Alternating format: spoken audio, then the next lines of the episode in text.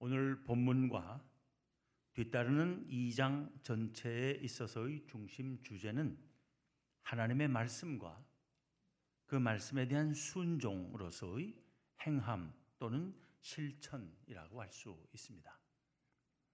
오늘 본문에 앞서서 야고보가 제일 먼저 거론한 문제는 시험과 시련과 인내의 문제입니다.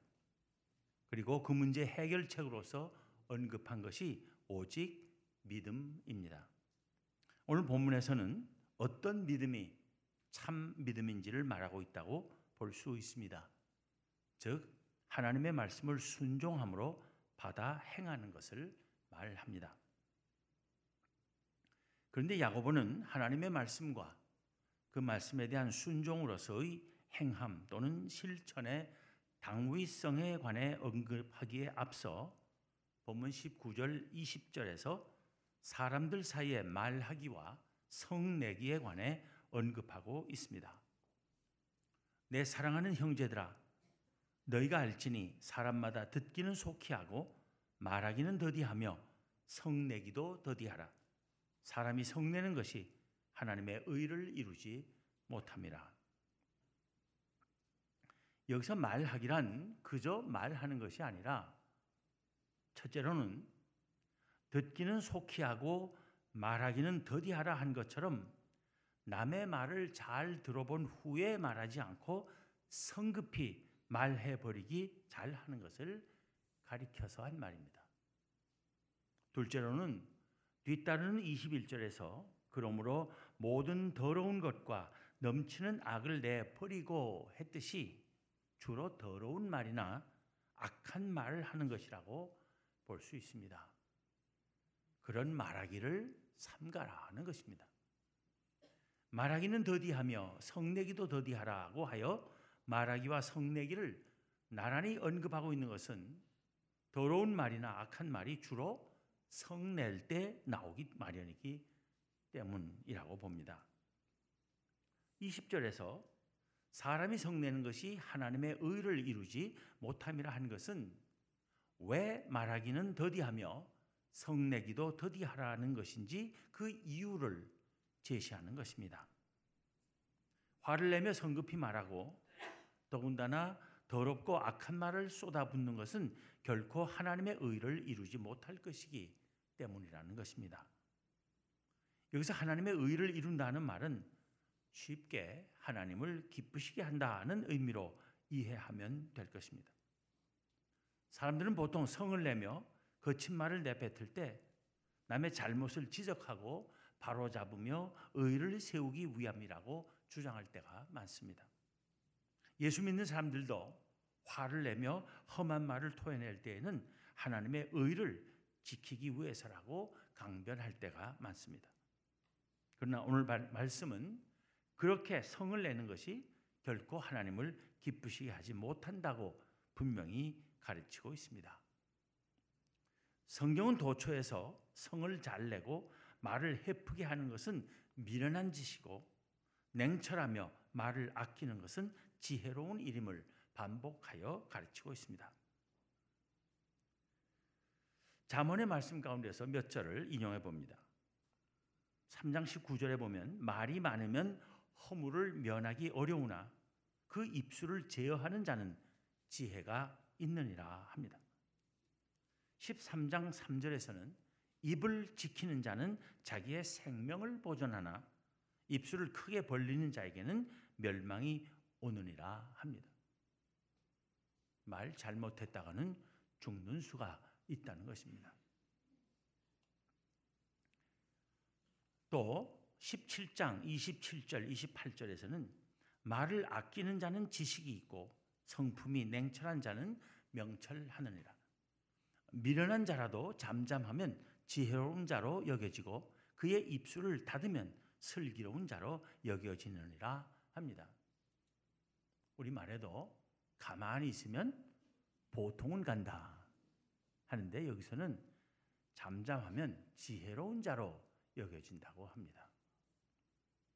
잠잠해서 손해 볼 것 없습니다. 말 많다가는 손해 볼 것 투성입니다. 18장 2절에서는 미련한 자는 명철을 기뻐하지 아니하고 자기의 의사를 드러내기만 기뻐하느니라 합니다. 아무도 찬성하거나 동의하지 않는데 혼자 자기 말이 맞, 는다는 듯이 떠들어대는 사람은 참으로 미련한 자라는 것입니다. 18 장 13절에 보면 사연을 듣기 전에 대답하는 자는 미련하여 욕을 당하느니라 합니다. 전후 사정을 잘 들어보고 양쪽의 말 다 들어본 다음에 신중하게 판단하지 않고 함부로 불수 자기 말을 했다가는 욕을 당하기 십상이라는 것입니다. 19장 11절에서는 노하기를 더디하는 것이 사람의 슬기요 허물을 용서하는 것이 자기의 영광이니라 합니다. 전도서 7장 9절에서도 급한 마음으로 노를 발하지 말라. 노는 우매한 자들의 품에 머무름이니라 합니다. 사도 바울 또한 에베소서 4장 26절 27절에서 분을 내어도 죄를 짓지 말며 해가 지도록 분을 품지 말고 마귀에게 틈을 주지 말라고 쓰고 있습니다. 사람이 살다 보면 화나는 일이 있을 때가 있습니다. 전혀 화를 내지 않고 살 수는 없을 것입니다. 그러나 그 화를 하룻밤 넘기지 말고 풀라 하는 것입니다. 화를 하루 이틀 품고 있고 한 주, 두 주 품고 지내고 한 달, 두 달, 1년, 2년 품고 지내면 제일 좋아할 자는 마귀라는 것입니다. 마귀의 시험에 빠지기 딱 좋다는 것입니다. 본문 21절에서 그러므로 모든 더러운 것과 넘치는 악을 내버리고 너희 영혼을 능히 구원할 바 마음에 심어진 말씀을 온유함으로 받으라 한 것은 사람이 성 잘 내며 급하게 말하고 거친 말을 잘 하는 것은 그 마음속에 하나님의 말씀이 가득 차 있지 않고 모든 더러운 것과 악이 넘치기 때문임을 밝히고 있는 것입니다. 따라서 21절 말씀은 성내지 않을 수 있고 성을 내도 말을 성급하게 함부로 하지 않을 수 있기 위해서는 우리 속에 있는 모든 더러운 것과 넘치는 악을 내버리고 그 안에 하나님의 말씀을 받아들여야 한다는 해결책을 가르쳐 주고 있는 것입니다. 이것을 또 뒤집어 생각하면 하나님의 말씀을 마음과 입술에 채워야 할 하나님의 백성들이 더러운 말, 악한 말을 마음과 입술에 담아서는 안 될 것임을 가리키기도 합니다. 달리 말하면 신앙생활과 언어 습관에는 밀접한 관계가 있다는 것입니다. 21절 끝에서 너희 영혼을 능히 구원할 바 마음에 심어진 말씀을 온유함으로 받으라 하는데 여기서 말씀을 받는다는 것은 말씀이 우리의 삶의 모든 부분에 있어 영향을 주게 하라는 뜻으로 이해해야 할 것입니다. 말씀을 귀로만 듣고 그친다면 말씀을 받는 것 아닙니다. 말씀을 받아서 우리의 삶의 모든 부분에 그 말씀이 영향을 끼치게 하고 그래서 우리의 삶이 변화하게 해야 변화하게 해야 말씀을 받은 것이라고 말할 수 있다는 것입니다. 그렇습니다. 하나님의 말씀에 의해서 우리의 삶의 모든 부분이 영향을 받아 변하는 것이 믿음입니다. 그 중에서 제일 먼저 변하는 것이 말입니다. 예수를 믿으면, 예수를 제대로 믿으면 말의 내용도 변하고 사용하는 단어도 변하며 억양도 변하고 말하는 횟수도 변합니다. 그래서 어떤 사람이 말하는 것을 듣고도 말하는 것만을 듣고도 그 사람의 신앙의 연조와 깊이를 대충 알아볼 수 있습니다. 또 오래 교회 드나들었다 해도 그 말하는 것을 들으면 제대로 믿고 있는지 건성으로 믿는 것인지 다 압니다. 평소에 성경을 얼마나 읽는지 기도를 얼마나 하는지도 그 하는 말을 통해서 다 드러나게 되어 있습니다. 한 가지 아주 작은 예 하나만 든다면 주일을 주일이라 부르는지 아직도 일요일이라 부르는지만 봐도 그 사람의 신앙이 어느 정도에 와 있는지 알 수 있습니다. 신앙의 깊이와 그 진지함이 남에게 들통나기 싫으면 그저 최대한 말을 안 하고 지내는 것이 좋습니다. 근데 말을 안 하고 가만히 있기만 하면 안 돼요. 열심히 하나님의 말씀으로 마음속을 채워야 합니다. 그러다 보면 자기도 모르게 남들이 보기에 신앙적인 사람 같이 보이게 됩니다. 아니, 실제로 신앙적으로 변합니다. 하나님의 말씀이 우리 마음에 가득가득 쌓이는데 어떻게 안 변하고 있겠습니까?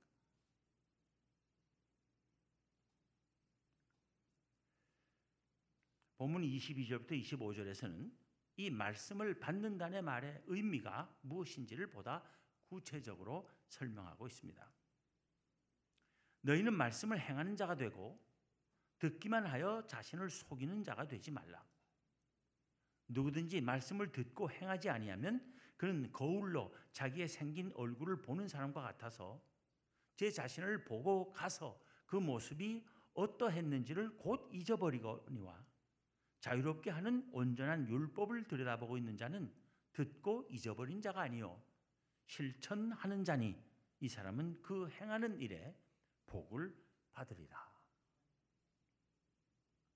22절에서는 너희는 말씀을 행하는 자가 되고 듣기만 하여 자신을 속이는 자가 되지 말라 함으로써 말씀을 받는다는 것이 그저 듣기만 하는 것이 아니라 행하고 실천하는 것이며 그렇게 하지 않으면 자기 자신을 속이는 것이라고 밝히고 있습니다.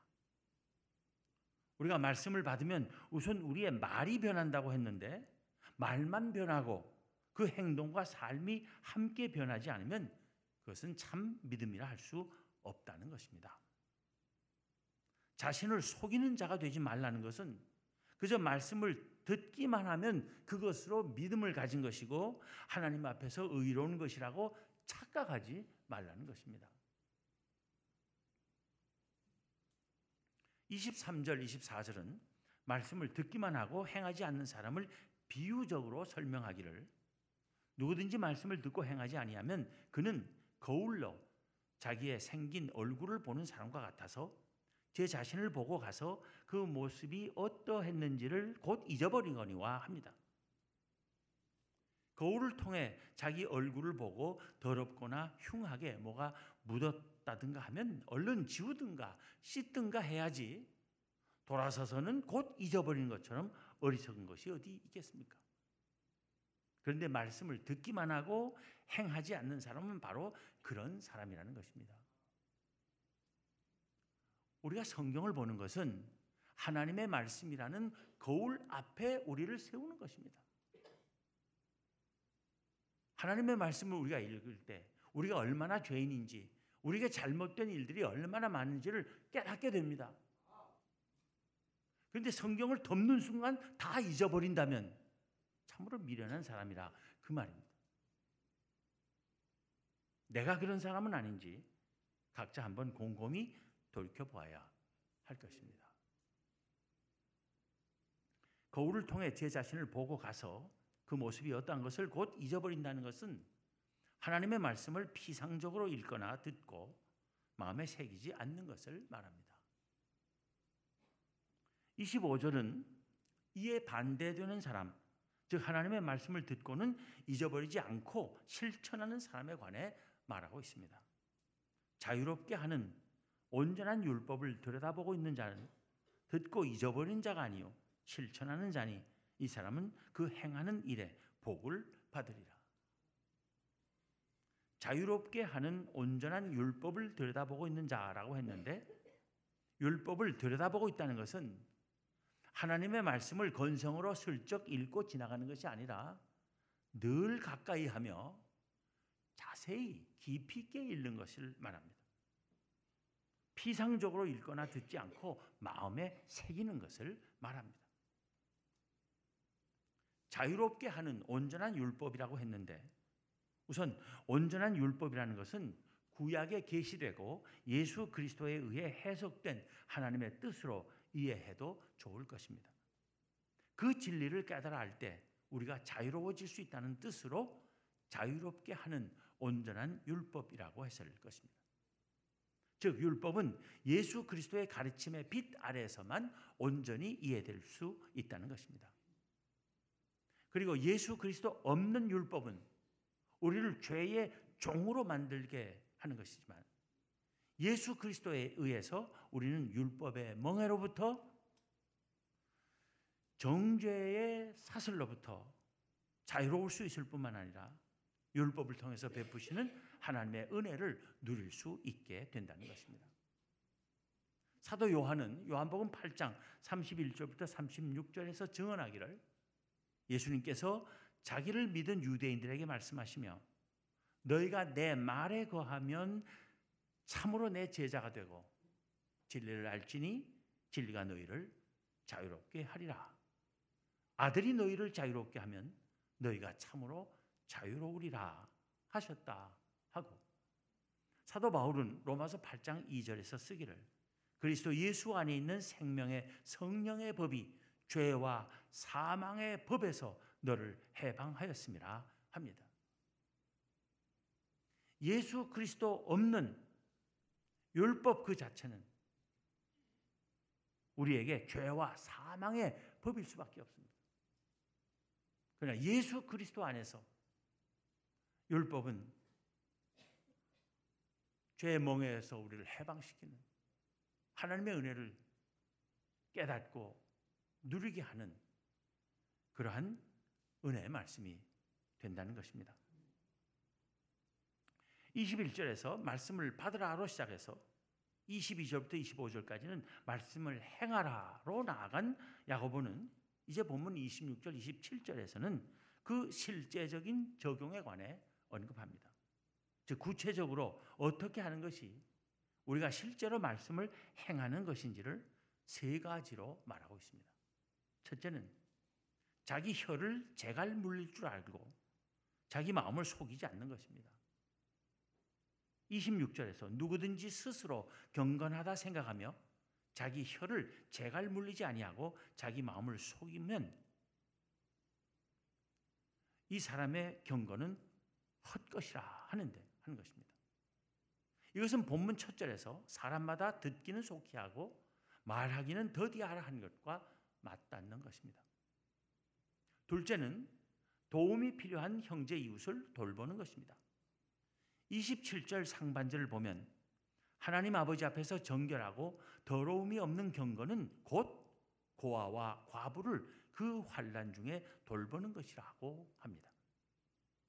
야고보는 하나님을 기쁘시게 하는 순종의 참된 증거로서 과부와 고아들에 대한 관심을 강조하고 있습니다. 그것은 하나님 자신의 관심을 반영하는 것이기 때문입니다. 우리는 신명기에 여러 곳에서 과부와 고아를 위한 하나님의 관심이 어떠한지를 잘 찾아볼 수 있습니다. 10장 18절에서는 하나님을 가리켜 고아와 과부를 위하여 정의를 행하신다 하고 14장 29절에서는 고아와 과부들이 와서 먹고 배부르게 하라. 그리하면 내 하나님 여호와께서 내 손으로 하는 범사에 내게 복을 주시리라 하며 24장 19절부터 21절에서는 내가 밭에서 곡식을 벨 때 그한 뭇을 밭에 잊어버렸거든 다시 가서 가져오지 말고 나그네와 고아와 과부를 위하여 남겨두라. 그리하면 내 하나님 여호와께서 내 손으로 하는 모든 일에 복을 내리시리라. 내가 네 감람나무를 떤 후에 그 가지를 다시 살피지 말고 그 남은 것은 객과 고아와 과부를 위하여 남겨두며 내가 네 포도원의 포도를 딴 후에 그 남은 것을 다시 따지 말고 객과 고아와 과부를 위하여 남겨두라 합니다. 또 신명기 27장 19절에서는 객이나 고아나 과부의 송사를 억울하게 하는 자는 저주를 받을 것이라 할 것이요 모든 백성은 아멘 할지니라 합니다.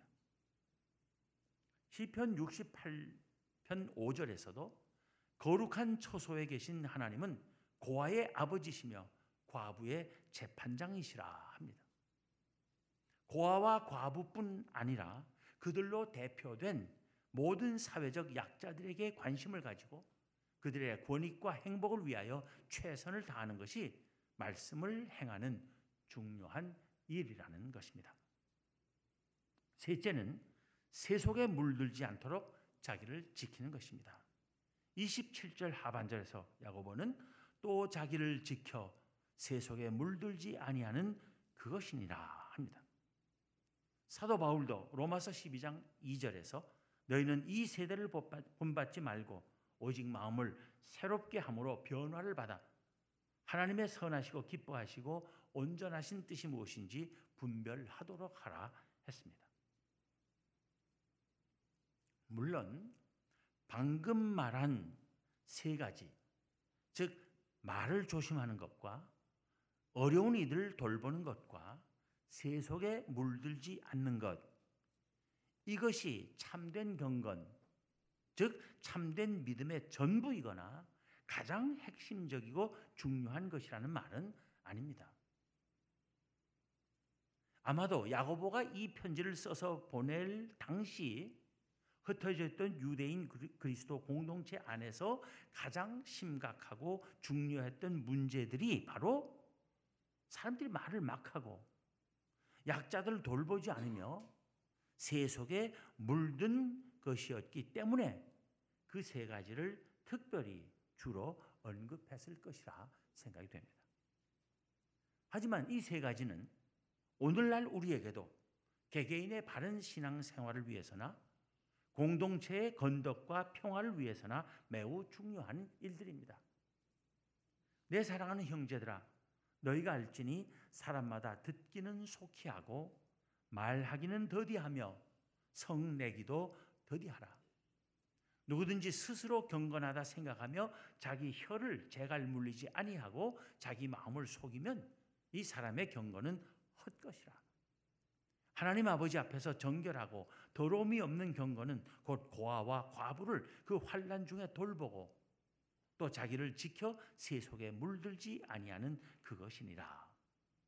이 말씀은 하나님께서 야고보의 편지를 통해서 오늘 우리들 각자와 우리 교회에 주시는 살아있는 교훈의 말씀입니다. 이 말씀을 잘 지켜 행하는 일은 우리의 경건과 신앙생활의 중요한 부분이 될 것입니다. 본문 25절 끝에서 야고보는 말하기를 하나님의 말씀을 듣고 실천하는 사람은 그 행하는 일에 복을 받으리라 합니다. 오늘의 말씀을 귀로 듣기만 하는 것이 아니라 그대로 행함으로써 하나님께서 베푸시는 복을 받아 누리는 우리 모두가 되기를 기원합니다. 기도하겠습니다. 하나님 감사합니다. 저희들을 하나님의 백성들로 선택하여 주시고 불러주시고 저희에게 말씀을 깨닫게 하시며 말씀을 사모하는 마음 주시고 말씀으로 저희의 마음을 채우며 저희들의 삶이 조금씩 조금씩 변화하게 하여 주시는 은혜를 감사합니다. 하나님, 저희가 더욱더 하나님의 말씀을 사랑하며 그 말씀대로 살기를 힘쓰게 하여 주시기를 원합니다. 그래서 하나님께서 베푸시는 복된 삶을 누리게 하시고 말씀을 가지고 세상에 나아가 또 말씀으로 변화된 저의 모습으로 험악한 세상 부드럽게 하며 살기 힘든 세상 살만 나는 세상으로 만들어가는데 귀하게 쓰임받는 저희 모두가 되게 하여 주시옵소서 우리 주님 예수 그리스도 이름으로 기도하옵나이다. 아멘